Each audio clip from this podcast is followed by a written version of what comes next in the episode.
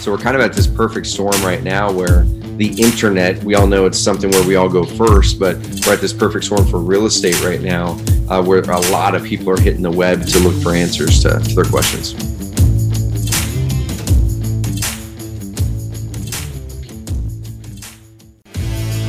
So the question is this How do most agents find the secrets to succeed in today's competitive real estate market, especially when the top agents are keeping those secrets to themselves? That's the question, and this podcast will give you the answer. Hi, I'm Aaron Amuchastegui, and welcome to Real Estate Rockstars.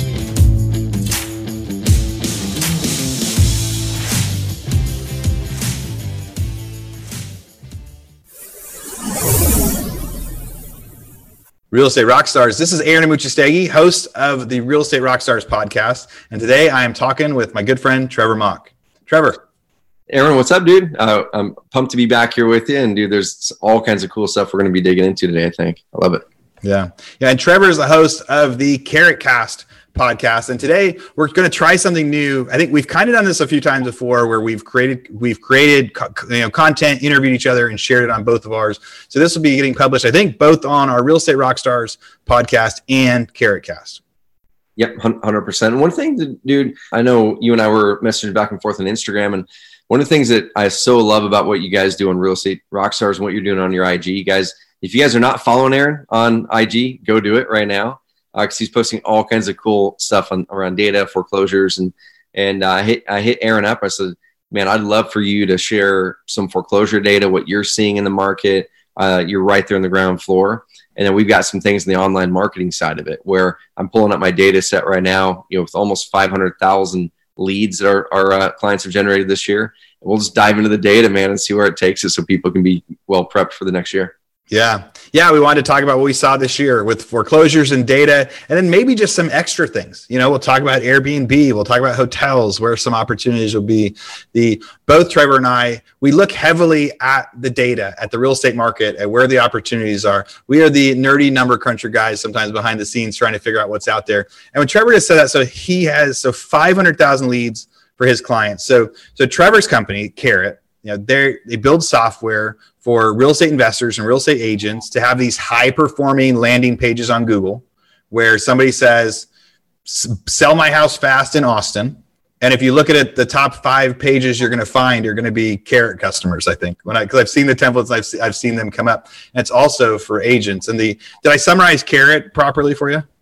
Dude, 100 percent kind of thing that I've been talking about a lot, lot the last year, the last two years is kind of how do you how do you move away from what I call hamster wheel marketing uh, it all works. You know, direct mail that, that all works. Uh, continue doing it, but uh, how do you move towards evergreen marketing? Marketing that you create really good content one time and it continues to work for you for years and years, uh, usually through Google search. Yeah. Yeah, one of the one of the gals that I interviewed a couple months ago, she had actually been on the podcast 2 years prior or the year prior. And the day that I interviewed her, she said it was so funny. She had just gotten a lead, just gotten a new client from the podcast she was on a year ago. So oh, really? uh, yeah. So it's so like a podcast is an example of evergreen. There's something that we do today that's around forever that turns into something. So the podcasts are way out, but the most common people think about is is Google. And and that grows over time, right?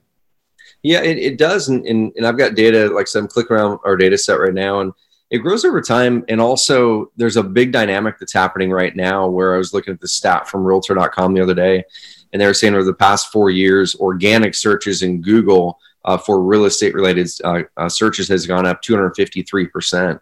And so not only do you have this COVID environment where it's driven a lot more people online to find the solutions, where maybe they're not they're not out there able to network or talk to someone physically, so they're really uh, it's spiking people to drive on, to go online. And then number two, you've got just the natural uh, evolution of more and more people adopting just using the darn cell phone for researching everything. So we're kind of at this perfect storm right now where the internet. We all know it's something where we all go first, but we're at this perfect storm for real estate right now, uh, where a lot of people are hitting the web to look for answers to, to their questions. Yeah. You know, so one thing that we saw in 2020, and I had a ton of agents tell me this, something that was different. Like so post COVID, pre COVID, right? We only had a couple months in 2020 that was that was we'll say normal, and now who knows what that even means. But the it used to be that people would go interview three or four agents and mm. say, give me your presentation and I will choose who gets my listing, or give me your presentation and I'll see who's going to represent me. But something that we've seen, you know, post COVID is people aren't doing that. They're yeah. doing a search and they're calling agents and saying, I want you to have my listing. Now, part of that is they don't want people to meet inside their house. They don't want to go back and forth. They don't want to meet with five different people. They want to make so they're making the decision quicker and they're and they're making it kind of the first time on the phone. Agents mm-hmm. are getting to do that pitch and they're saying, okay, list that house for me. And it's less of a competitive you know environment. And it's so agents that have really good web presence agents that have been succeeding. So the agents that were doing great good before did great this year. They had like three times the normal volume. Now the agents that were hustlers that had smaller you know that were just getting going but didn't have as much of the online presence they've struggled and some of them have had you know no deals this year. How I don't know if you have any data around that or if you've seen that when like the is it similar in the sell my house fast type thing? Do you think people are getting waiting for five or ten offers or do you think they're in the post COVID world they're committed like I want to do this now and they're just are they quicker to act? What do you know about that? Dude, there, there's a couple of dynamics going on. So so first of all, like you were talking at the very beginning, there's the iBuyers that really came in the market a couple years ago, and then with COVID, they've kind of been coming in, coming out, and you know, they're they're they're not really solid right now. Uh, so then you have that other option that's in people's wheelhouse. That's the seller they're looking to sell. Like they're like, I've heard of the iBuyer in our market or whatever. And then everybody knows six or seven agents. You know, everybody does. You you see you see the agent on the on the the, the bus bench. Everyone knows their Sally. You know, their Aunt Sally's an agent or whatever. But hardly anyone knows a person who's an, a direct house buyer, right? It's like so the iBuyer industry is actually making direct house buying more mainstream. And so what we have found, uh, Aaron, let's say coming into 2020, uh, usually if you're a real estate investor uh, and you're going after the types of leads that um, are that usually show up on the lists, you know, it, it's the the standard list that a bunch of real estate investors would be pulling. It's your vacant house. It's your you know the the the properties where they have multiple different things that show that there might be motivation. You know, there's a tax code violation and it's a vacant house, and then a bunch of direct mail is going to go to those because all the investors are pulling the same lists those ones there have have always traditionally looked at several offers. Uh, those sellers have looked at several offers. If they if they have uh, things that are characteristics to the property uh, that show up on lists, that's a multiple offer environment for sure. But what we found is when there's the organic side of it, when the person's actively seeking out a solution, they tend to weigh fewer options uh, because they're going and chasing down you know the the research to determine what they're wanting to do. And then when the website, uh, when the content in the website's really good, and this is where a lot of agents and investors need to stand out more in 2021, is a lot of people have a website. But my question for you is like, what on there is helping you differentiate from the other investor or the other agent? You know, is it if you're an agent and you've got IDX on there and fancy IDX search and all this kind of stuff, every other agent has that, right? So my question to you guys is, if we're in a tougher environment right now or a more competitive environment where people are comparing and contrasting and looking at different offers and different options how are you actually standing out when they're doing that online research to show your expertise to show your credibility uh, to show that you've worked with a lot of people to show that you're an authority in the type of property or type of thing that you're doing? And so that's where aaron we see people not comparing and taking and really weighing multiple options as much is when they're working with someone or they find a, an agent or an investor who has an insanely solid credibility profile online. Uh, I think where we all start to compare a lot is if there's three or four similar options, that, that one of them doesn't stand out on the credibility or authority side of it very much. And then we're going, oh, shoot, let's weigh these options. Now I'm going to look at price. And that's when we start to whittle down commissions on agents or, or uh, challenge the price on an investor's offer. That makes a lot of sense. So, at 2020 seller, the 2020 home seller, they're doing it's like two things. So first you have to get the battle of they search on Google, you know, best agent in Austin, Texas, best agent in, in Roseburg, or sell my house fast in, in, in, Portland, Oregon. The so the first step is that you're on that top five, right? Mm. And right that they that they see you on Google, they click on it, but that's only half the battle. Number one, number two, number three in Google. That means you get more eyeballs. But what Trevor's saying is because they aren't interviewing everybody, for all sorts of different reasons. Now they're doing the online interview. They're then maybe they're researching the name or they're checking those sites. They, they see the top site and then they say what is what is it on here about that person? So you talk about so now they're going to see what is their online uh, you know credibility. What can agents do or what have agents done and investors done this year to build that credibility? What are, what's like what's the, the top two or three things they should put on their site in order to have people go okay this is the person i want Dude, I, I, think one of the biggest things is, is take your reviews. And so, well, first of all, number one, have a process where you get a really consistent reviews from your clients. Okay. Uh, that's something where, especially in the environment where you're used to just uh, working your warm network or you're out there pounding the pavement, you know, physically in the area where you were pre COVID, that was really easy to go to all the events and meet people and do all that stuff, sit across a coffee shop from someone and like actually talk with them. Yeah, that it's harder today, right? So what we need to do is we really need to embrace video. It's something that people have been talking about for years. It's not new. Like embracing video is not a new concept. Yeah, it's not new at, all. But I think a lot of agents and investors have avoided that because they didn't have to because they were able to physically get in front of people at the local Rotary or the coffee shop or whatever it is. And so that's where I'd really encourage y'all uh, to take out your phone or take something and start to more consistently document what you're doing, more consistently put video up online on your website, on social media, and just starting to build that connection with people. Because if someone can build a connection with you uh, before they ever actually reach out to you, you're already ahead of the game. Uh, so number two is now take those reviews, have a really good process for channeling reviews to your business, and uh, get all of your your Zillow reviews that are over there. Start to populate them on your website. A lot of agents kind of use Zillow or a face or Facebook as their content hub, and we need to start seeing your content hubs moving to your websites because that's where people are going to really engage the most. Rockstar Nation, this is Aaron Amuchastegui with a quick commercial break from our sponsor, RentRedi. And this one is all about maintenance. Did you know the number one reason that a tenant leaves a rental is lack of response around maintenance? With RentRedi's brand new 24 7 maintenance service plans, you can have your maintenance managed for you. It also includes emergency services. RentRedi, the property management app, recently added more support for landlords. Not only can you get hands off maintenance coordination to troubleshoot your tenant's repairs for you, but you can also streamline your rental property cash flow with increased rental retention rates. With RentRedi, you can sleep in on the weekends knowing your repairs are handled from start to finish. In addition to making maintenance, you can manage everything else easier too, like collecting rent, listing units, screening tenants, and signing leases, all from the phone in your hand. Get luxury style maintenance services for your tenants and free weekends for yourself when you sign up for RentRedi. You know, I, I want to add a couple things in here too. You know, I had interviewed Ryan Barone, the founder of RentRedi, in episode 939. So if you want to hear more about RentRedi and what they've done, go check out that episode with Ryan. And when it comes to maintenance, you guys have heard me say I have a ton of rental properties.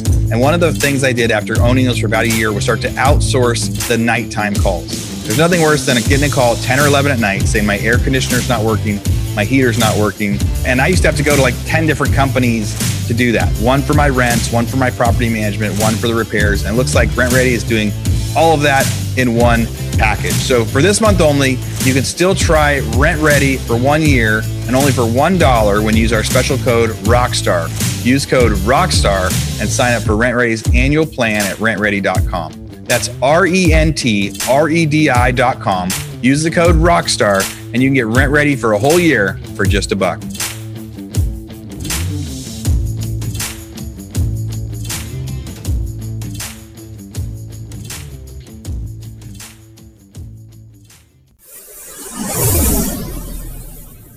So, would you recommend that people still get them on on Zillow? It's just as soon as somebody puts it on Zillow, you're calling that same. You're you just copy and paste it onto your site, or or get permission to do that, or yeah, the, the biggest shift that we that we've been driving, man, because uh, we're going, we're really going into an even more amplified credibility phase in 2021.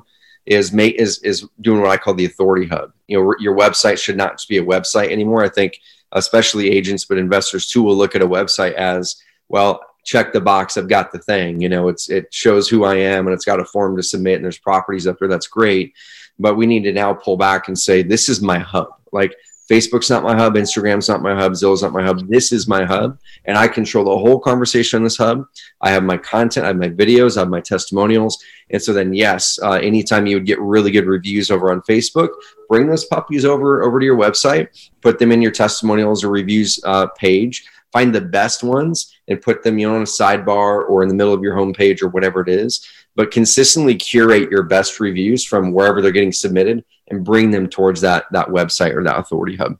Yeah, yeah, we've seen on social media, you know, there's a lot of people that are crushing social media from doing so many videos, from just picking it up and sharing and picking it up and talking. And we've had a lot of guests this year that have kind of talked about that to get people going. But something that you said that reminded me of you know when i when i did my last two home sales in, in austin right? So bought a new house, sold my old house. The my agent's a great a great friend of mine, but still on the day of closing, you know, he sends over this personalized video. He just takes a minute or two, records a video. Hey, how's it going? Congratulations. Thank thank me for, you know, thank you for doing this, uh, you know, this and this. And it makes it really simple to show how quickly and easy you can record a video and send it to somebody.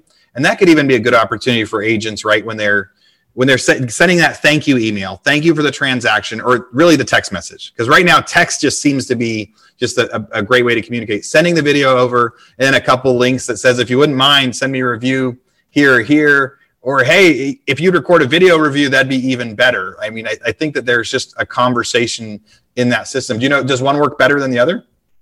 Uh, as far as the video review versus like a text review? Yeah. Yeah. Well, the, my my default is always this, man. Like always go for the best. So the video review is definitely going to be the best because you can then repurpose that in multiple ways.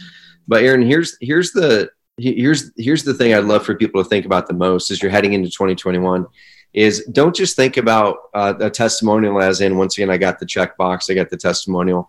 Uh, dude, don't ask for testimonials. Okay, that, that's that's one thing that I tell people is is whenever people struggle getting testimonials or reviews or they're embarrassed to ask someone for it it's because you're asking for a testimonial or review. And so what i do is i, I flip it around.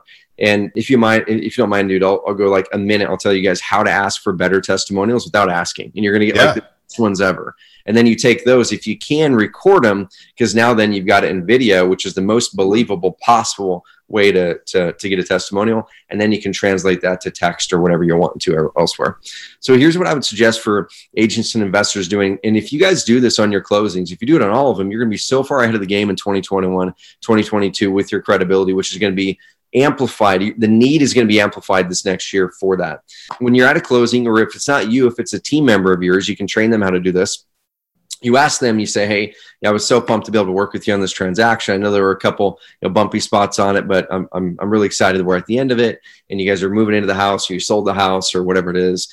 And I would ask for feedback now. I'd say, uh, it, this is the point where someone would say, Hey, can I record a testimonial? Right. And here's, here's the reason why, Aaron, before I, I walk through my process, here's the reason why you never ask for testimonials. As soon as you do, nine and a half or 9.9 out of 10 of those people you're asking for testimonial are not on video every day. They're not comfortable recording videos of themselves and uploading them to websites and Facebook. Yeah. So what, what do they do? They put their testimonial face on and then they go, okay, I, I guess I'll do it. And pretty much everything that they tell you in that testimonial is going to be generic. It's not going to come from the heart. Uh, it's just going to be they're going to say what they think you want to hear, and it's going to be like, "Hey, it was great working with Aaron, and you know he really served us well, and the transaction closed quick." Okay, awesome. And that's what most people's testimonials look like.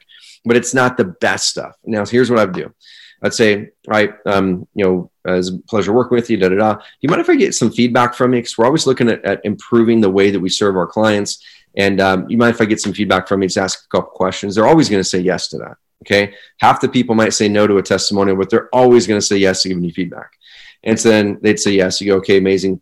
Um, what was it? You know, was there anything about the service that kind of surprised you in a good way that um, that you know uh, now that we're here that you saw uh, this amazing thing happen that you didn't expect and oftentimes they'll say you know what uh, i was really really pleased in how fast this sold or i really didn't think it was going to sell for as much as it did or whatever it was and you can continue to ask questions there and then ask the questions of ask the journey okay how did they hear about you why did they choose you was there anything that they were hesitant of in choosing to work with you um, that they overcame. And so I'd say, hey, so just curious, how did you find out about us again? They're going to tell you.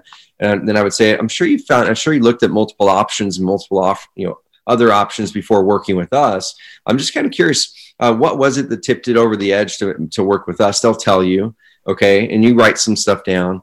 And then next, uh, they're going to tell you that and go, is there anything that you were nervous about at all before you chose to work with us? Like, was there anything you were looking at on our site or about our service or that you thought maybe we couldn't do, but then you ended up over getting overcome? They're like, yeah, there's this one thing here. Go, okay, cool. I'm going to write it down. And so then you ask them the whole journey. Now, now that the transaction is closed, you know, how do you feel? Uh, were we able to solve this problem for you the way that you hope? And they're going to tell you. And then you go, man, that was so good. I, have got some notes here. Uh, there's a lot of people that are, are weighing the same option that you weighed on who to work with.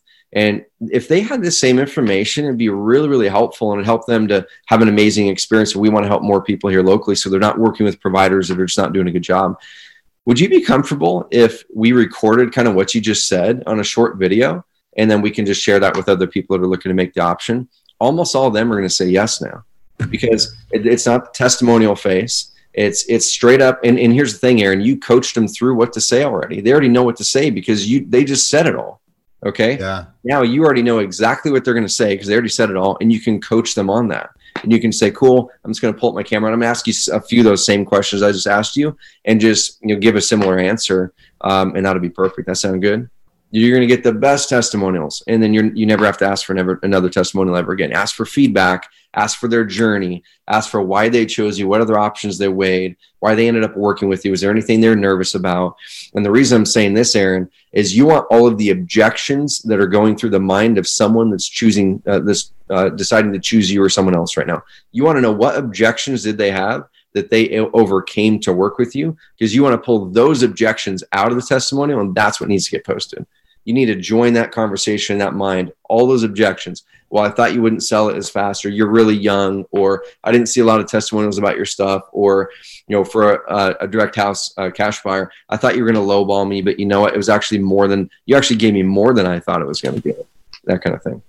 Yeah, that is that is great advice for getting a testimonial, and I think all the agents can use that. And as as you start to build your credibility hub, and putting them in all those places. I think it's great advice to say, hey, have one spot where you bring in all that stuff. You got mm-hmm. Zillow, you got Facebook, especially this year. Like it's been weird to figure out the long term plan of social media. You've seen big influencers saying, like, hey, I need everybody to text me so I have your phone number in case this like TikTok was getting shut down and then it wasn't. And then it was like, but imagine the people like the, or big Instagram accounts got shut down. Like people, they said the wrong thing, they get shut down. It was their livelihood. So having, uh, having a hub where everything is, pulling it in from all those places, then sharing out to all those places, great, great idea. And then being able to, again, you get to ask them the in, informal questions like that. You get the right answers, and then you say, Hey, can I record that now? Now they've already done it, makes it so much easier. And I totally get why that one works. So 2020. So right after COVID hit, I remember looking at some chat, some charts with you, and the amount of people looking to sell their homes for like three weeks was like done. It went from like people searching to nobody searching.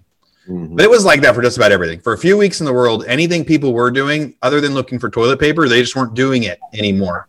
Right. And so, but then a few weeks later, searches went way up and searches went went way up. You know, I fire sold a couple houses right when COVID hit because I was I was afraid I was absolutely afraid the market was going to crash. I dropped some prices cheap to get rid of them. In hindsight, I should have kept them because the market shot up after that. So I remember seeing the stats of now more people started searching. Have you guys seen more investors and more agents signing up for your service? Have you seen more? Are there more people?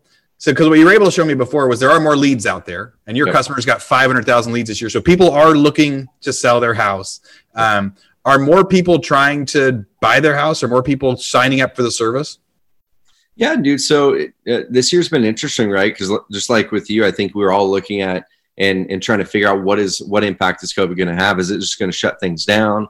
You know, is our business going to have to completely shift, whatever it is? And and we had that about three to four week period, you know, where where business did soften uh, for us even and and it wasn't it, i think the thing I, I want to encourage everyone to look at is you always have to ask is there a fundamental uh, you know a reason why in the housing market or the economy why this is being driven? Or is there something being driven by fear or a short-term phenomenon that's going to be gotten over? And with that that was a fear or a short-term phenomenon. There wasn't anything at the fundamental base of the housing market or the economy that was you know going to cause people to not uh, want to be investors or agents or to buy or sell homes and so we did think it was going to be a temporary thing, but we didn't know if it was going to be temporary and then set off a terrible economy and then it was go down or amplify something going up. So we actually had the best summer that you know we've ever ever had in the business. So uh, once May rolled around, June, July, August, uh, we hit record months uh, each and every each and every uh, month. I think a lot of people were had some more time uh, where they were in their house and they wanted to build their businesses, and they saw real estate as an opportunity to do that uh, Aaron, we had a number of people. I can't I can't tell you, can't tell you how many, but we had a number of people who had lost their job from COVID, and they said, "I don't want to have to lose my job ever again, and I'm going to go be I'm going to become a real estate investor or I'm going to become a real estate agent."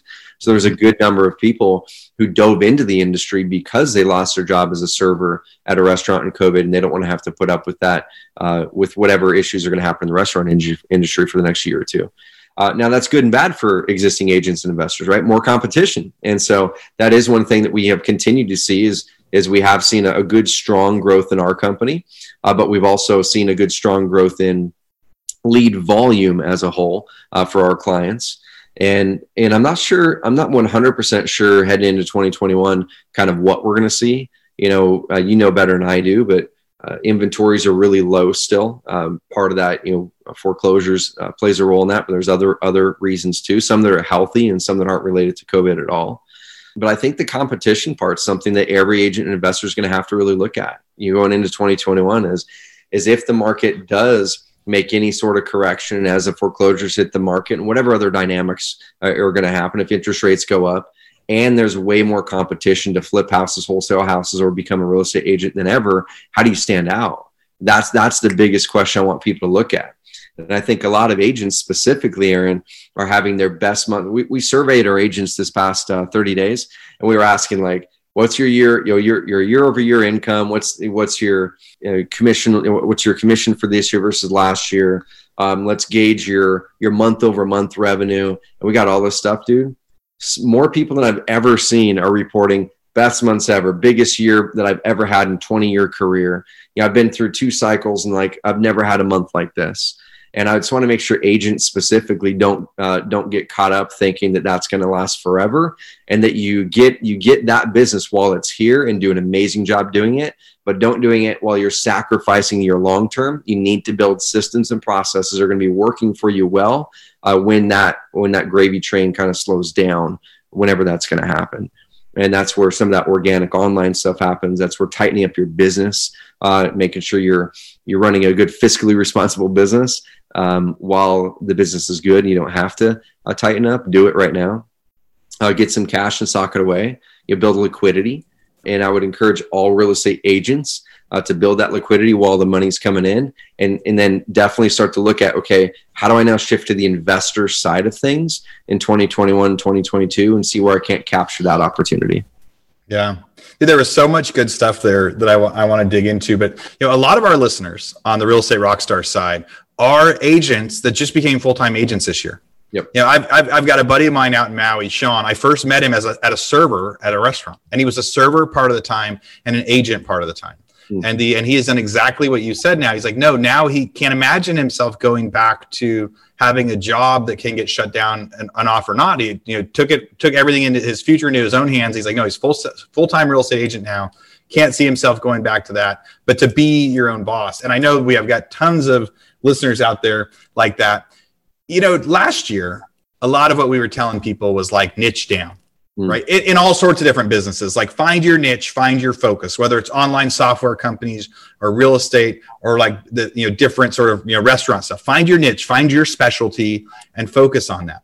Now, something that happened in, in 2020 is the, as supply has gone down, so leads have gone gone down, or it's been more competitive. What we found is we had to uh, reverse that. So rather than niche down to, hey, these are the counties that when we go to them to a foreclosure auction, we buy houses no matter what, and we buy ten or twenty houses a month.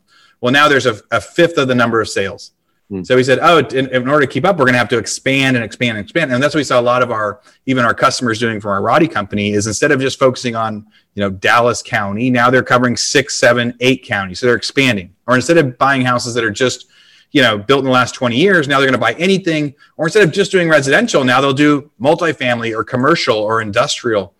Are you are you seeing any of that on your side or any of the future with software like people that were doing residential is it is there more stuff happening with commercial and stuff on the on what you've seen?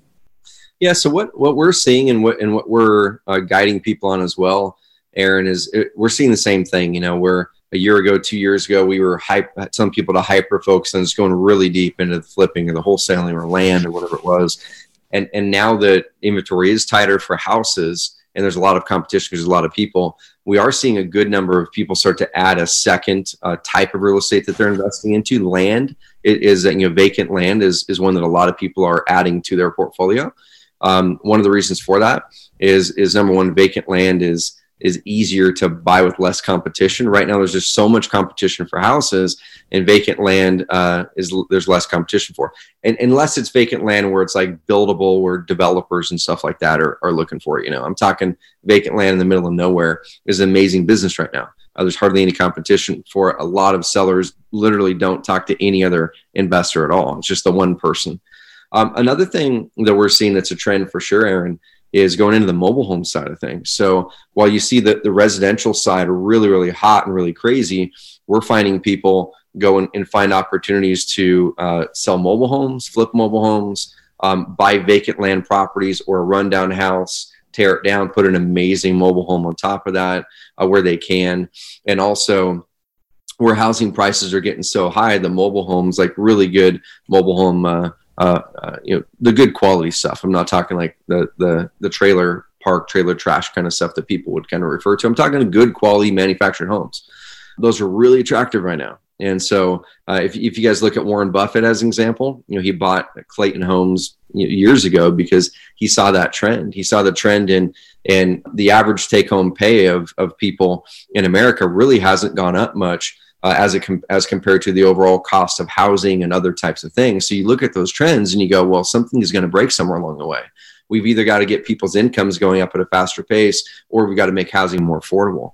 And so uh, the manufactured home market is going to be a really, really attractive one. The last one here, Aaron, that that this is something I've been really driving for probably two years, and this year it's been catching on the most, and I've been having people talk about it.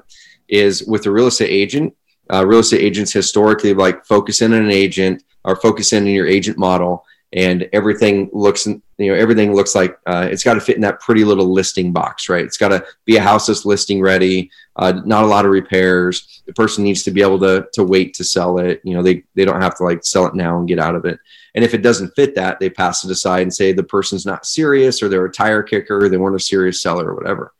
On the investor side of things you have those people over there going everything's got to fit within this discount offer a model which only like 10 to 20% of your total leads are going to fit in that so 80 to 90% of your seller leads that you get uh, online or wherever are going to actually want retail they're, they're not going to want the wholesale offer and so what we've been really guiding people towards and i think this is going to get amplified even more in 2021 aaron is the hybrid is, is the agent and investor who now no longer looks at a seller with just one option. Hey, it's either a listing or it's not, or it's a house buyer or it's not.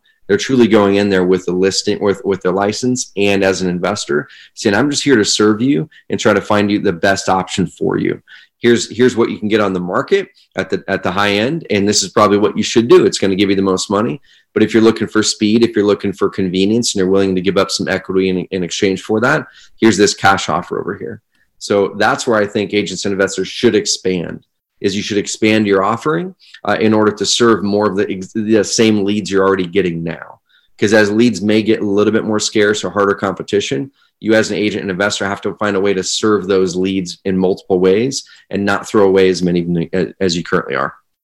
Yeah, that's that kind of agent investor hybrid that you talked about. The that's one of the things that we're we're trying to put together like a, some video and some you know, some training. We'll just do like a live Zoom call with a bunch of agents to show them what they could be doing with like the pre foreclosure leads right now and the and the post bankruptcy leads. There's a lead that we have that was so that back in 20 so our pre foreclosure leads in Texas, right? Which is just it's a list of people scheduled for foreclosure in three weeks, right? And last year they were gonna go to foreclosure and they had a few weeks to do it and that's not enough time to really sell a house. So the business plan was you would door knock on the door and if the house was worth 150 and they owed 100000 on it but they're just behind by a month because that's how quick the foreclosure process was a year ago you would knock on the door and say hey i'll give you 110000 for your $150000 house. And they would say okay because walking away with 10000 was better than getting foreclosed on. Now that's different now and one thing, and one thing that I want to show agents. So the I'm still limited as an investor. If I go knock on a door and say, "Hey, you're in foreclosure right now. Your house is worth 150, but I can give you 110." Mm. The there's there's a gap there if they go, "Well, what if they owe 120 or 130?" So yes, my old life would have said, "All right, sorry, I can only give you 110 for it." And they leave and that's like a dead that's like a it's like an abandoned lead you know at the mastermind we did when we were over in napa i forget the guy that told us about he was talking about like the dead lead, like the stuff that you could pick up off the floor and the stuff that you're throwing away. And that's what that kind of lead is. Somebody says, well, no, I need to sell it for 130. But agents, what you guys can be doing is different than what an investor can do because you can use those foreclosure leads. And I think this is going to be a big thing that's going to happen. And I'm going to start talking about a lot of foreclosure stuff here. Is those pre foreclosure leads being able to find somebody that's in foreclosure? There's two differences right now. One is used to, those foreclosure sales used to happen in three weeks, or in California used to happen in 90 days Hmm. or in, in Colorado used to happen in 90 days or Oregon 90 days. Right now it's like six months, nine months, 12 months. So somebody gets the notice and they aren't getting foreclosed on right away. This is a super unique deal for real estate agents because real estate agents can do two things. They can, if you've got buyers right now and you're making offers, uh, you know, I made three cash offers this week and I didn't even get full price and didn't even get a call back. There wasn't even like a thanks for submitting the offer. Like we weren't, and this was an on MLS, hmm. listed on MLS, full price offer, sold for 10 or 20 grand more. So now it's about if you're somebody like that, if you're representing somebody trying to buy for you know the full price and they and, and they're not successful, an agent can go knock on a door and say, Hey, I've got a client that wants to buy a house in this neighborhood. You owe 120, your house is worth 150. I can pay you 150. Yep. That's a new thing. Or being able to say, hey, your house is worth 150. I can sell it for you. I have agents wanting to do that. So I think that is a gap that where you couldn't do it a year ago because foreclosures used to happen quickly. Now there's all these moratoriums. It keeps getting postponed. It looks like it's going to extend at least part way into to 2021. And so it's still it's going to be a unique opportunity that changes that game a little bit. That now you can actually where before an agent couldn't say, "Oh my gosh, auctions in two weeks. Let me list your house for you on MLS." Yep. Right Dude, now you can. That opportunity there, I I love that man. I I'd never thought about that, and I want everyone from my audience, from the Carrot uh, Carrot Cast audience, from Carrot.com everyone from that, once you get to reverse that and, and re-listen to it, because for both agents and investors, that's an amazing, amazing opportunity that only has a finite window, right? Like that's that's not this window that that this type of opportunity is going to be where it is for 12 years or five years. It's probably a six to 12 month opportunity where the most of it's going to be there and especially for the real estate agents who if you're in a market where inventory is crazy low and you're going like oh my gosh how do i find these listings do exactly what aaron had mentioned go get the buyers, find out what they're looking for, what neighborhoods they want to be, and then you pull up the foreclosure data out of Aaron's software, right? And then you find those art foreclosures in those neighborhoods and create your own listings. Like guys, go go create your own listings with those people who are motivated to do so, but they probably just have no clue that that, that option is available for them right now as a seller. And you go find the like market the buyers, market the buyers, get the buyers, reverse the process. And most people are getting the sellers, then get the buyers, but get the buyer, uh, peg where they want to be, like Aaron said. Look it up in in uh, in in there in software, and you guys create your own listings. I love that strategy, man. That's yeah. Good. I, and I bet in that same note, like wholesalers used to have to buy the house for 100 or 110 so they could sell it for 120, 130. Yep. But they were selling it to another investor. Mm. But right now, wholesalers can be selling it to agents right? Yep. So wholesaler gets that offer for 130, 140. Well, hey, that isn't usually enough spread for that, but let me call the, some local agents and see if they have any clients right now that would want to buy that home for retail. Mm. Right. So the, you know, it's one agent instead of two on the track or something. I think there's those, there's going to be opportunities for those leads that we used to say no to as people get to learn about that. You know, there's there's a lot of extra fun stuff. I just want to kind of talk about what we saw this year and maybe see what you what you've seen on your side and, and what you think is going to to happen. So it's like this year, I remember in April and May, you know, every people were Airbnb in my house and they canceled. They had weddings and they canceled, and it was like, no, it's not going to happen anymore. And in like May, I'm like, oh my gosh, I'm going to have to sell this house. It's a bad investment now.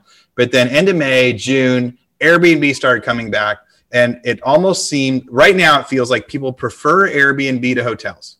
Yep. So the they're hey, we can go there with a couple families and enjoy our life instead of hotels. So we've seen a ton of hotels scheduled for auction in Texas right now. Mm. ton of like Holiday Inn and like brand name, like super nice hotels getting listed for foreclosure with foreclosures that are like half the price of the value. Like, hey, $15 million hotel, $8 million note going to sale. The a lot of those, more than we've ever seen before, hotels and commercial getting scheduled for foreclosure. And I see that as the, you know, Airbnb has been going up, hotels have been going down. And so that's a that's something that I think we're still going to see for a little while. An opportunity that I see with that is so one of the things that Biden has talked about is they're they're going to be so going after low income housing. Mm-hmm. So creating low income housing, creating supplemental to try to create affordable housing. For, they don't even call it uh, uh, a, a low income, but uh, create affordable housing, housing that people can afford. So when you talk about those mobile homes, those prefab homes, that's going to be a big thing, like what you talked about. You know, in the Bay Area, uh, in California, they bought rundown, abandoned hotels, and homeless people moved into them right? And it, like saw they were like, "Hey, no one's staying at this hotel anymore; it's going out of business."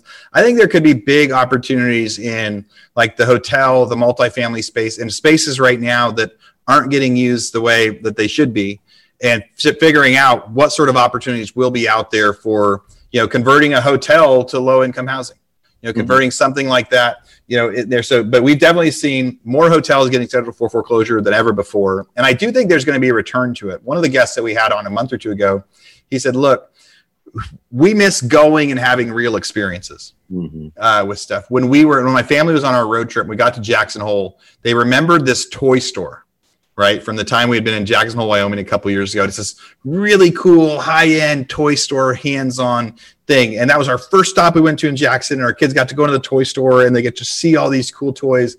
That's an experience Mm-hmm. right? Like people miss Toys R Us. People miss going in, and it's not because they can't get it cheaper on Amazon. Because I promise, anything I got in that toy store was definitely cheaper on Amazon if I'd have done it that way. But people kind of miss the experience. So there might not be as many toy stores out there, but maybe they'll get cooler. There might not be as many hotels out there, but the ones that are left are going to have really cool experiences. Yep. You know, so I think that we're going to see an increase in creativity to enhance the experience. Mm-hmm. All, all, around, man, and that's uh, same thing. That's one interesting thing with both investors and agents is is I want everyone to think really entrepreneurially and and, and get out of that box where I, I am an agent, so therefore my business is just listing homes or selling homes. Um, ideally, you guys you guys have the ground floor of what's happening in real estate in your market. And like here locally, as an example, there's some deals that are going to be coming up the next three, six, eight months where restaurants uh, are just not doing well and uh, there's going to be opportunities to put something else in those or even acquire those buildings at way cheaper than even even you could even build those properties.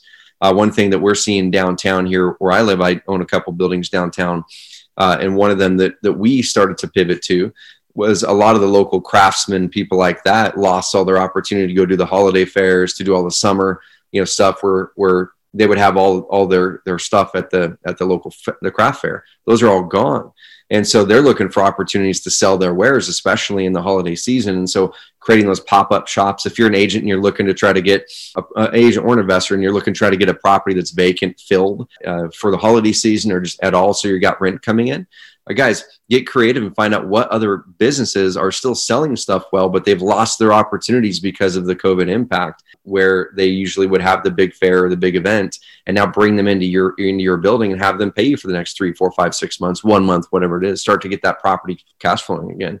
Another couple dynamics that that'll be interesting to track, Aaron, is this is uh, second home sales, like vacation homes, yeah. have been skyrocketing, and so. Uh, I, I don't I don't know I'd, I'd love to dig into the, the psychology behind some of this, but second homes, vacation homes have been skyrocketing.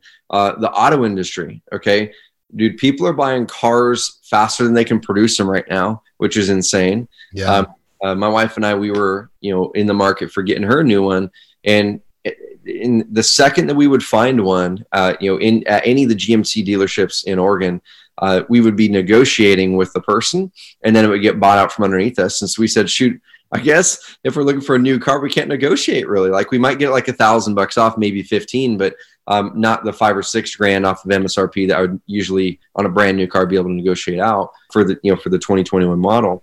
And so what, what I'm looking at is this, I don't have the answer, but I like for people to look at it and track it and look at the opportunity that may be ahead and, and look at the dynamics behind why people are spending.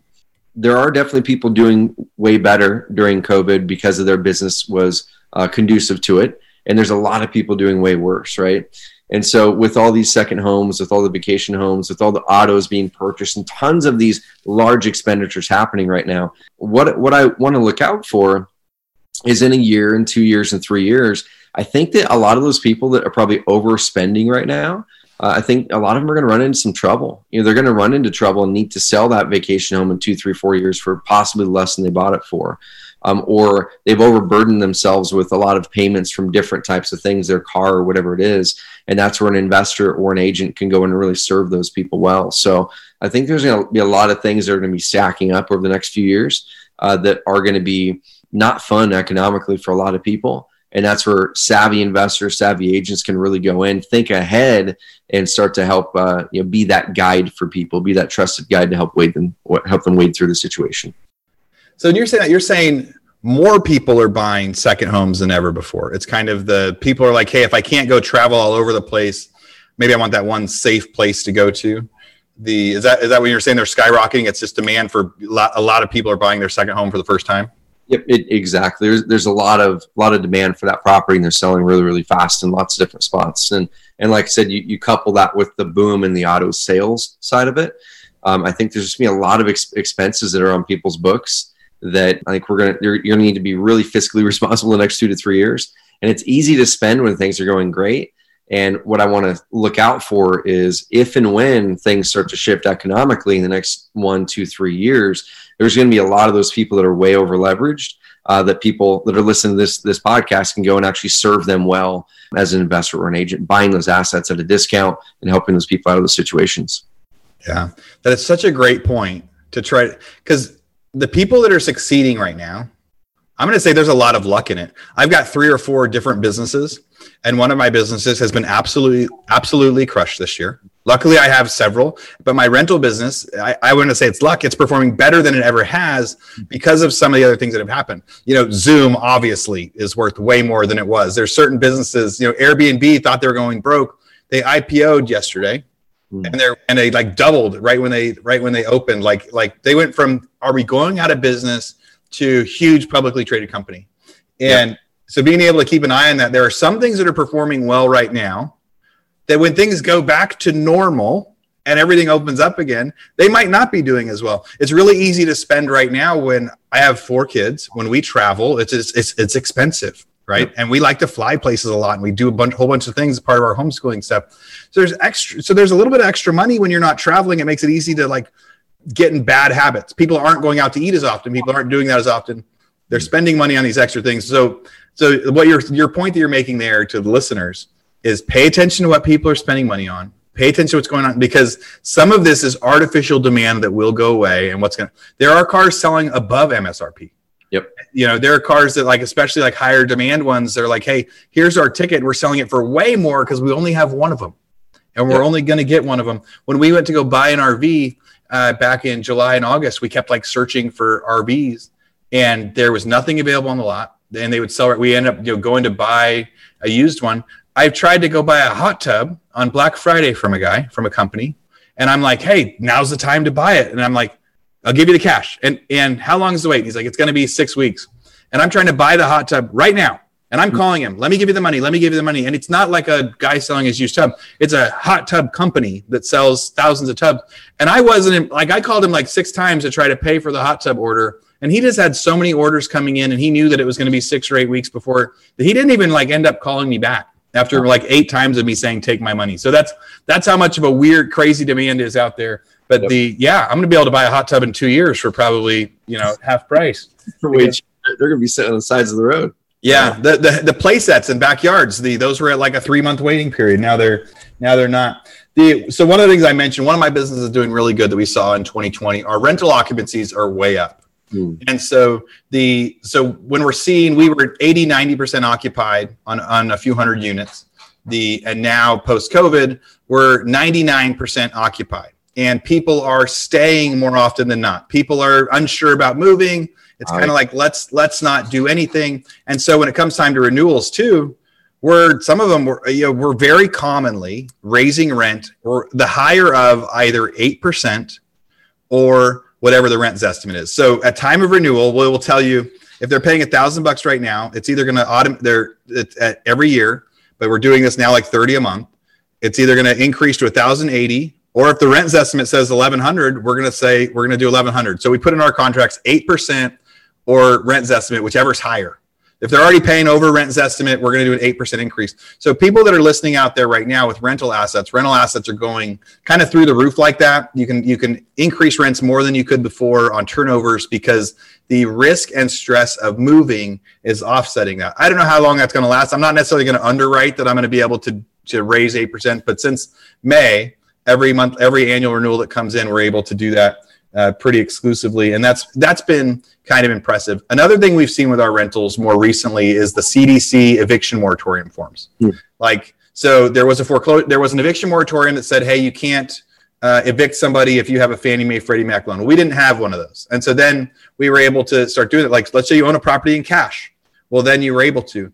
Now there's a CDC form that's filled out that where they say I'm I am at risk of getting COVID if I get evicted, and they sign that, and it cancels the eviction completely. Now we have 12 people in that status right now. Now that's that's not the end of uh, end of the world when you have 300 houses. But if you have one house or two house and somebody sends that to you, the it's not fun to be a landlord anymore. Yep. The especially if you are still paying your mortgage and somebody isn't paying you, there are a lot of those out there. So I think there are big opportunities too for people to try to see. I think there's probably a way for, for people to go to their local area and see who's posted for eviction right now, which eviction cases are on hold. Because what happens is they, they file for eviction and then there's a CDC notice and then it gets placed on hold right now until January 4th. There's probably hundreds, if not thousands, in certain counties that are on this backlog yep. of this landlord is not getting paid. And you know his person is there and not paying rent. And he might need help out of that house. He might be ready to sell that house right now because it's uh, it's been a frustrating thing. So i think that there's although if you have a lot of houses it's a small percentage of people that are doing it. For people that have only one or two i think there's a lot of landlords out there right now that are absolutely getting screwed because they don't have protection to not pay their mortgage and the and people don't have to pay rent anymore to stay in the house. So i think that was an interesting thing that we'll see how long that lasts into 2021. But you guys yeah. are seeing the same thing over there? Yeah, that, that right there is, is interesting. And I want same thing. I want investors to reverse and, and, and re-listen to that because as, as I look at this, I go, who who out there needs help, right? Who out there needs help, and you as an investor or you as an agent have the skill set to help. Uh, those people need help, just like just like Aaron was saying. So that might be a great opportunity in that early 2021 time phase uh, to pull up that list uh, inside of the software and then you know and then start to reach out to those people uh, and just say hey do you have do you have uh, an eviction that you're trying to process or like whatever it is whatever list they're going to land on? Because there's definitely going to be some in there who can't make that rent or can't make their their mortgage payment. Uh, for two three four five six months they just can't handle that. And so they might even have equity in the property but then you look at it i, I don't know what the guidelines are around the cdc form but they probably aren't going to be able to sell that on the MLS, right? Because if they have a tenant in there who has the CDC form, and if that CDC form uh, goes to a new owner, uh, they're probably not going to be able to easily sell that in the MLS for good value because you have a tenant in there who you cannot evict out, uh, which is going to make it almost unsellable in the MLS. But you, as an investor, can come in there uh, if you negotiate a good enough discount and if you know that person will be out in three months or whatever it is you can buy them at a really, really good rate possibly uh, buy it away from that that investor who so they don't get foreclosed whenever that may happen and then uh, you know you know as soon as the as soon as the covid stuff eventually goes away sometime soon hopefully yeah. that uh, then you'll have a cash flowing property dude one, one thing that was interesting so you were mentioning uh, you were mentioning, you know, the rent payments obviously going up and all that being really strong, and people not wanting to move out of properties uh, because of the COVID side. I'm going to share really fast the same data set that I shared earlier when we were uh, on the podcast, but this is the updated version of it. And I yeah. went through, I went through and pulled a few more kind of uh, variables here. So everybody who's watching the video version of this, I've got my analytics, my Google Analytics pulled up for our 8,000 clients. Okay, our real estate investors, real estate agents uh, that are bringing in you know, somewhere around 75 to 85,000 leads a month. Most of them are house sellers. And what I want to walk you through here is this really fast. At the top, this is like all of the lead sources combined. And this, this Aaron, this goes all the way back to January 1st. So January 1st through right now. And when we originally did the podcast, we were right in this range somewhere and you guys can see here this is kind of the, the standard trend going into the spring things start to pick up but then the shutdowns hit right around here that's when that dip on sessions or web searches happen Okay, so less people for a couple weeks, by about 20%, stopped, they stopped searching. But then throughout the summer, you guys can see sessions or overall web visits from paid searches, organic, you know, Google searches, all that. It grew a lot and then it just blew up in September. And then it's normalizing for the fall here. Okay, that's kind of like a good normal normalization for the fall and winter. This is what we had pointed out earlier on the original podcast was conversion rates took a big hit, uh, took a big hit when the shutdowns happened. And so you can see right here is that same March time period, your conversion rates on your website went down, but those didn't rebound. And so that's something they rebounded a little bit, right? They rebounded within that phase. So March it took a big hit, but then they rebounded up to up to just below pre-COVID levels. Um, and this is the interesting thing. So let me go down to organic traffic now. Okay, so this is organic traffic.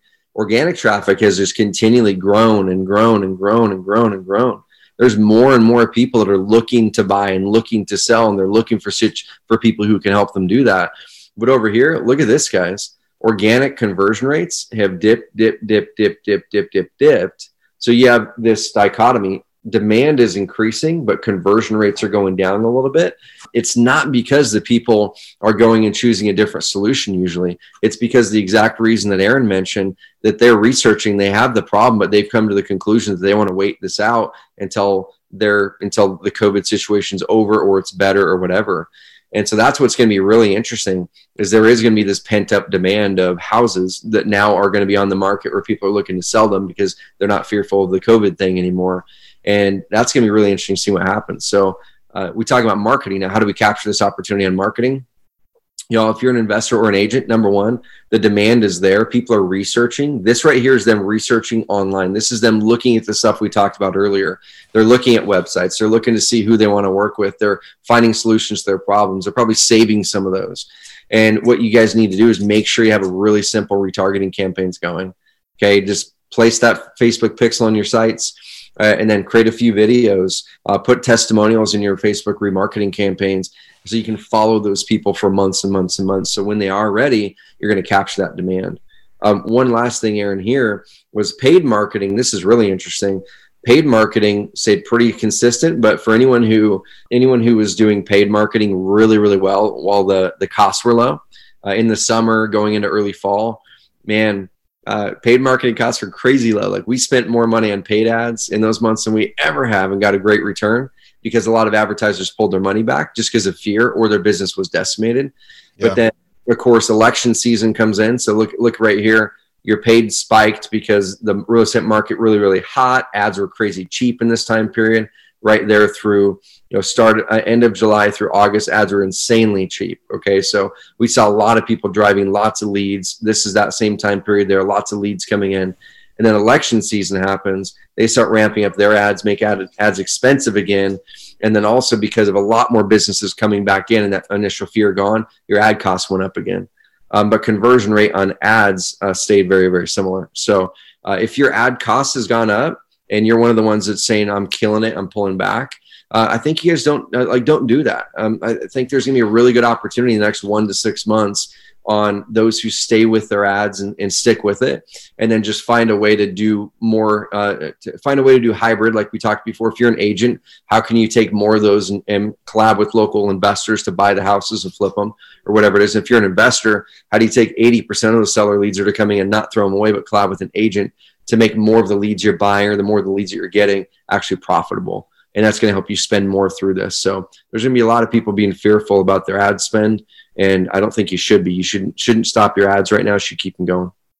that's a good point. Before you before you cut out of there, you know, for the people that are just just listening to this, you know, back pre-COVID, we kind of peak around fifty thousand people searching right? Mm-hmm. Like, and it would it would range between 40 and 50, and then in April it dropped to about 10,000 sessions below that, and then by the time May hit, it was higher than it, than it had ever been. Huge spikes in September, like he said, where that's you know the average kind of top in September is like maybe 60,000, 66,000. Look, looks like some of those peaks there.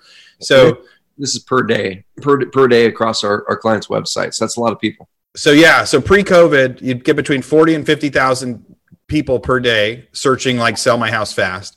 Now it's it's between 55 and 65. So you're you know 25% more people making that search now. And that's on the everybody says there's a supply problem. On the supply side, you know 25% more people are searching how do i sell my house fast now and the and then on the organic side if you look at that number like back in april the people that were like hitting your sites uh, looks like it's maybe it was like 5000 a month and uh, and that green one on your lower left trevor in your organic tr- session organic side, yeah. yeah. so you're 7000 uh, you know a day right so you're getting 7000 hits a day to your client sites and now you're getting 20000 hits a day Yep. So three times as many people actually getting those sites. You saw huge peaks in September. One day was even you know fifteen thousand. I'd love to see what happened on. I was guessing that maybe that was election day that a bunch of people said sell my house, but yeah, uh, I'm not sure what that one was. Yeah, there was one day it, it creeped up to fifty two thousand and went back down. Th- those anomalies, you never know what the heck those are. But yeah, right now it's it's in the fifteen to twenty thousand organic uh, searchers are landing on our client sites every single day right now. Very cool. Yeah. So this, I, so you know, what Trevor is showing there. One of the other, like, as we look back at 2020, was like inventory is way down. So that's what we talked about. So if there's there's less inventory out there, and agents and investors, you have to go find it. And what Trevor has shown us is it's not that it's not there. There's actually more people desperate to sell their house now than were before. There is more people looking to upsize uh, than before. There's more classes that need help.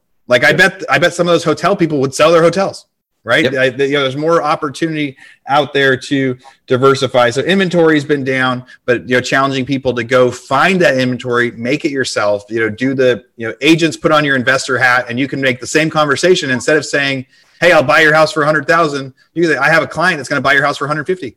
I'm going to yep. get you retail right now," and be able to flip it on that investor side. So some cool things if you get to think as both an investor and an agent, even if you're only one or the other, learn a little bit of that skill set from that other side. You know, and I was going to ask you about marketing spend, and I'm glad that you said right now your biggest uh, point was don't take your foot off the gas. Maybe it's not getting as much out of it right now, but that's because we're in an expensive ad time.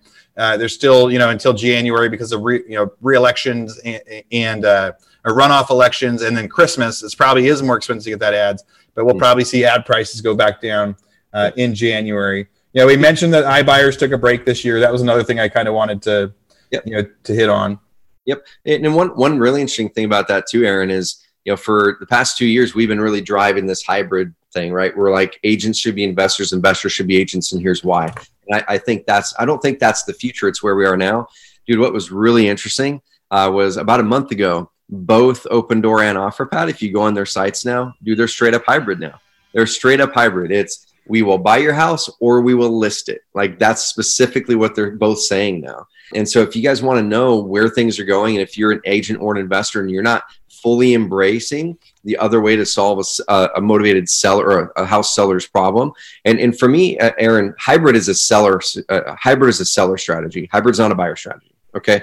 Hybrid is a seller strategy. And here's what I mean by that is, is sellers need to sell, and there's multiple ways to, to help them do that. If yep. they want speed and convenience, once again, like we talked about earlier, uh, there's the, the the purchase, the direct purchase offer, and, and you're going to be offering at a discount in exchange for speed and convenience. The same way that people go, you know, buy a house or uh, buy buy a car at the car lot. The very next thing the car lot person is going to put across your desk is like, "Hey, do you have a car to try to trade in?" And almost every single person says, yes, I would definitely rather trade you that in versus me going to Craigslist and posting it and all the hassles that will go with that. And I know you're going to be giving me less money than I can sell it to at Craigslist. But when you talk a lot of uh, talk to a lot of agents, and a lot of agents will go like, why is it, why would the person ever sell for less than they could get it on the market? Did that person know that they could have sold it not for 165 but for 225 or 200 or whatever 180 or 280 whatever it is on the market? And guys that's not it, it it's it, they'll say that you know, people will say that say that out of one side but then they'll go to the car lot and trade it in at a discount knowing that they could have sold it elsewhere because it was quick and it was convenient. Okay? And so uh, that's what we're seeing there guys is Opendoor OfferPad? they're going into that same thing. So you've got to be stepping into that in a big way.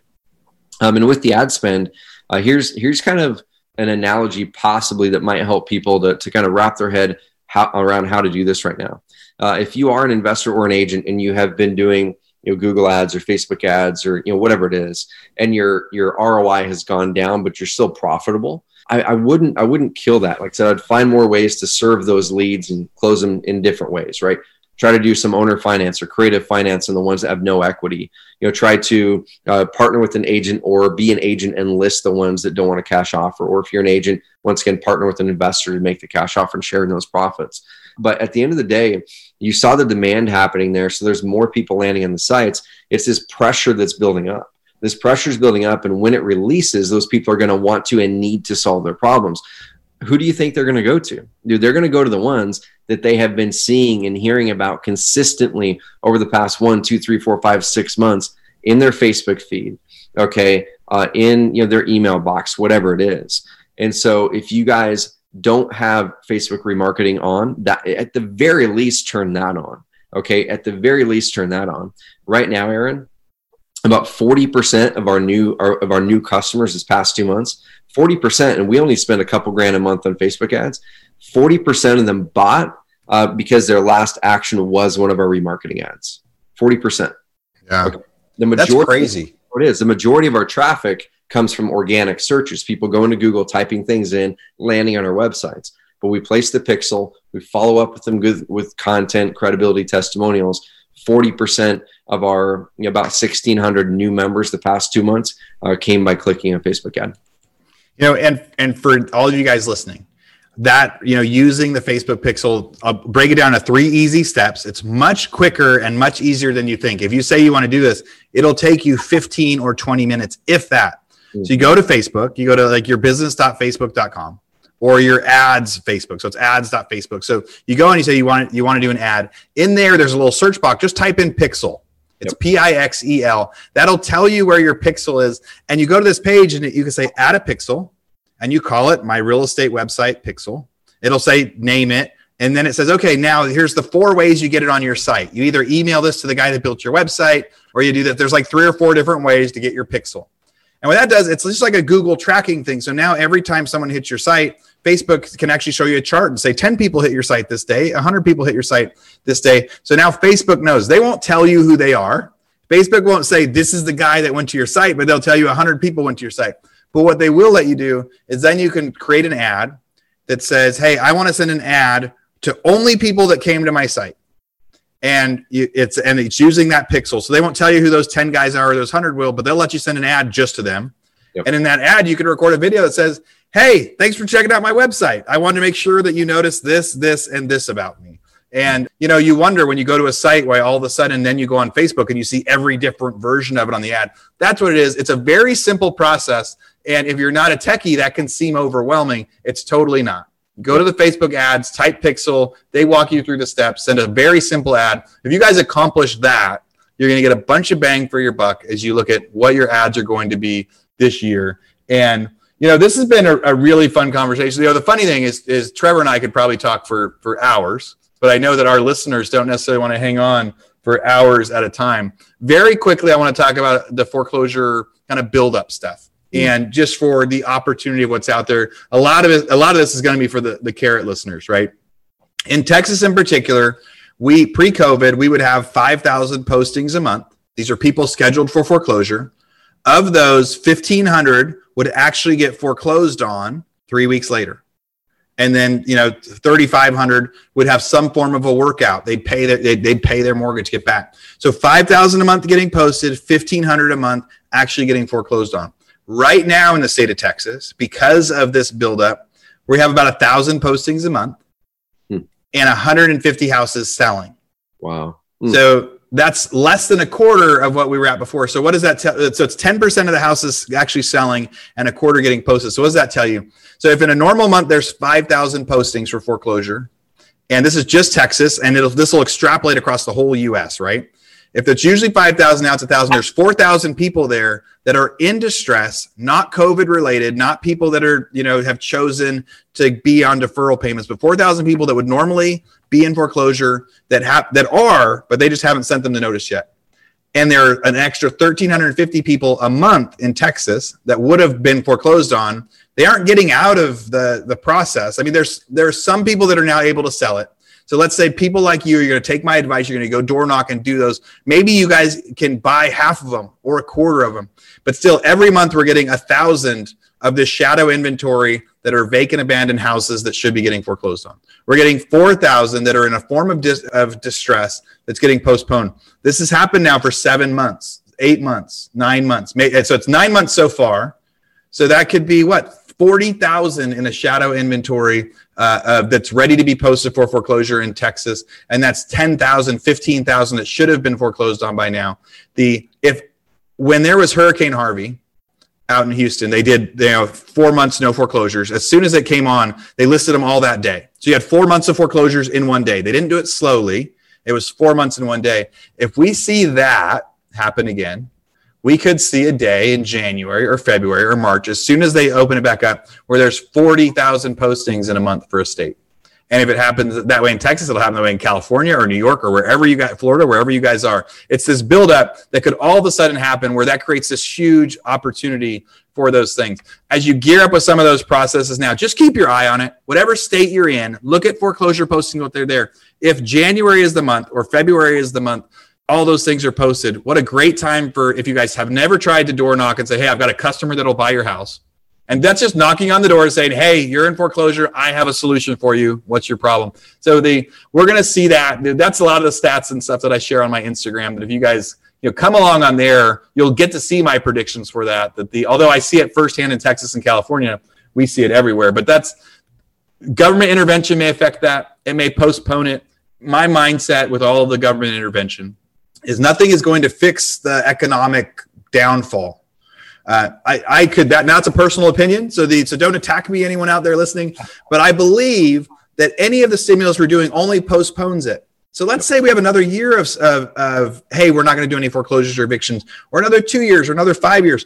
Who knows when all of a sudden it opens back up? But when it does, it's going to open back up, and we have to eventually pay the bill. We, I mean, the U.S. can print money for a long time, but there's, but but who knows where? So just pay attention to your market because all of a sudden we're going to see oh, wait, foreclosure postings are back. That's going to change the supply demand dynamic. If nothing else, like prices are going up every month right now in the markets I'm looking at because supply is going down, demand's going up. If all of a sudden 50,000 houses are added to a market that has, you know, 30,000 in it, supply goes up. And so maybe price, so don't, you, won't have to be paying over asking every time for those MLS ones anymore. So that's just a little touch of, of some of that last stuff you know, like I said, Trevor, you and I could talk forever. Any last stuff you want to make sure the listeners hear today? Dude, I, I think the biggest thing, you know, we talked about, about a lot of different things here, but I think the biggest thing is just make sure that you guys are having a chance uh, as you're heading into the new year, or if you're listening to this right after the new year, to really pull back and and really look at. We, we do a SWOT every year. You know, it's the basic strengths, opportunities, weakness, threats. I would really encourage everyone to do that and really look at what are the strengths of your business right now and like what's going good about it, what's not. Write that down. How can you make that stronger? And what are the weaknesses? Because uh, a lot of agents, once again, have been reporting their best income ever, and I think it's easy to get complacent at that point and just go, "Whoa, it's gonna be like this forever. It's gonna be like this next year too." So write down what are those weaknesses. Do you have a weakness in your systems or process, or you are you reliant on just one marketing method? or you know whatever it is are you in an asset class that your that your main focus is is one that could be a threat um, and then what are those opportunities like we're talking about? Here's a lot of opportunities. So at the very least, y'all, don't just go into the new year or don't just power forward without pulling back to really look at this and go, we're in a unique time right now. Okay, we're in a unique time. And if anyone thinks that what happened this month or last month or the month before in real estate, it's going to be the same in a year, a year and a half, six months, and two years, I think um, I think uh, we're probably barking down the wrong tree if we think that's it. So create a little plan, do your SWOT, and I think you're going to be prepared going to the next cycle. Yeah. You know, and one of the last things I want to say with it is take this opportunity as the momentum. So, yeah, Trevor talked. So, so if you have, if you are crushing it, if you are doing awesome, uh, or you've done 10 deals, whatever we have as we're coming near the end of this year, getting those reviews, getting those, you know, asking the people, hey, what could I have done better? whether it becomes something you get to put on your website or not, just asking, you know, taking the deals that you've done and capture those now, those reviews now. So that way you can post them on your site. You know, when there will be a day when it's a little bit different real estate market. Right now, it's an excellent, you know, booming real estate market. You know, when it comes to values and things like that, there will be a day when it's not. So take the take advantage of what you have now, use that momentum, and be ready for the time that it's not. So you get those reviews, get that site in place, get that Facebook pixel up. You'll be ready to rock. So the Hello Trevor, thank you for joining me. The and like Trevor said, you know, on Instagram, I'm at Aaron Amuchastegui or at RE Rockstars, Real Estate Rockstars. Hopefully you love listening to this. Trevor, what is your Instagram handle? Yep, uh, Trevor.mauch. So my last name, M A U C H, uh, Trevor.mauch. Follow me over there. And uh, we, we share a lot of stuff on how we're helping agents and investors scale up their evergreen marketing. You know, getting off that marketing hamster, adding evergreen to it, uh, and just a lot of the behind the scenes of you know family and growing a growing a big business. It's fun. Yeah, awesome times. All right, everybody, listeners, thank you for listening. Trevor, thanks for joining me. Thanks, Aaron. Appreciate it, man. Thank you, guys. All right, real estate rock stars. This is Aaron Amuchastegui jumping in again to thank you for listening to the show. Hopefully, you guys loved listening to that one. And I want to make sure that you know about all of the extra resources that we have. And also, we need your help. They say podcasts are free. You get to listen to podcasts for free. But what is the cost of that podcast? I would say if I could beg you to pay anything for that podcast, I would say the cost of the podcast is going and giving a review.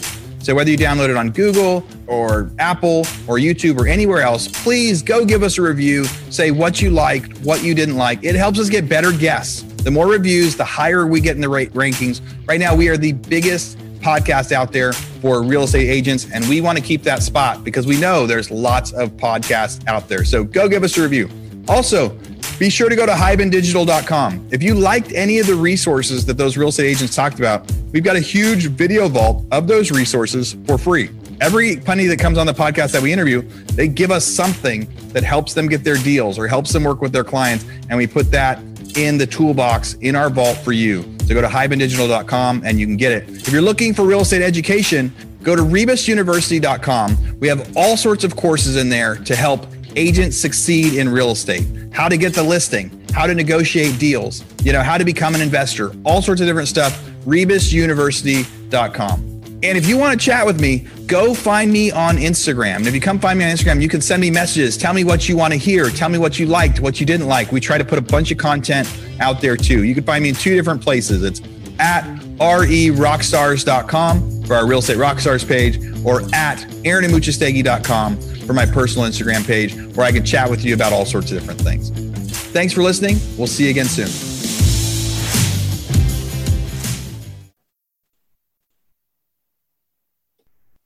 This podcast is a part of the C Suite Radio Network.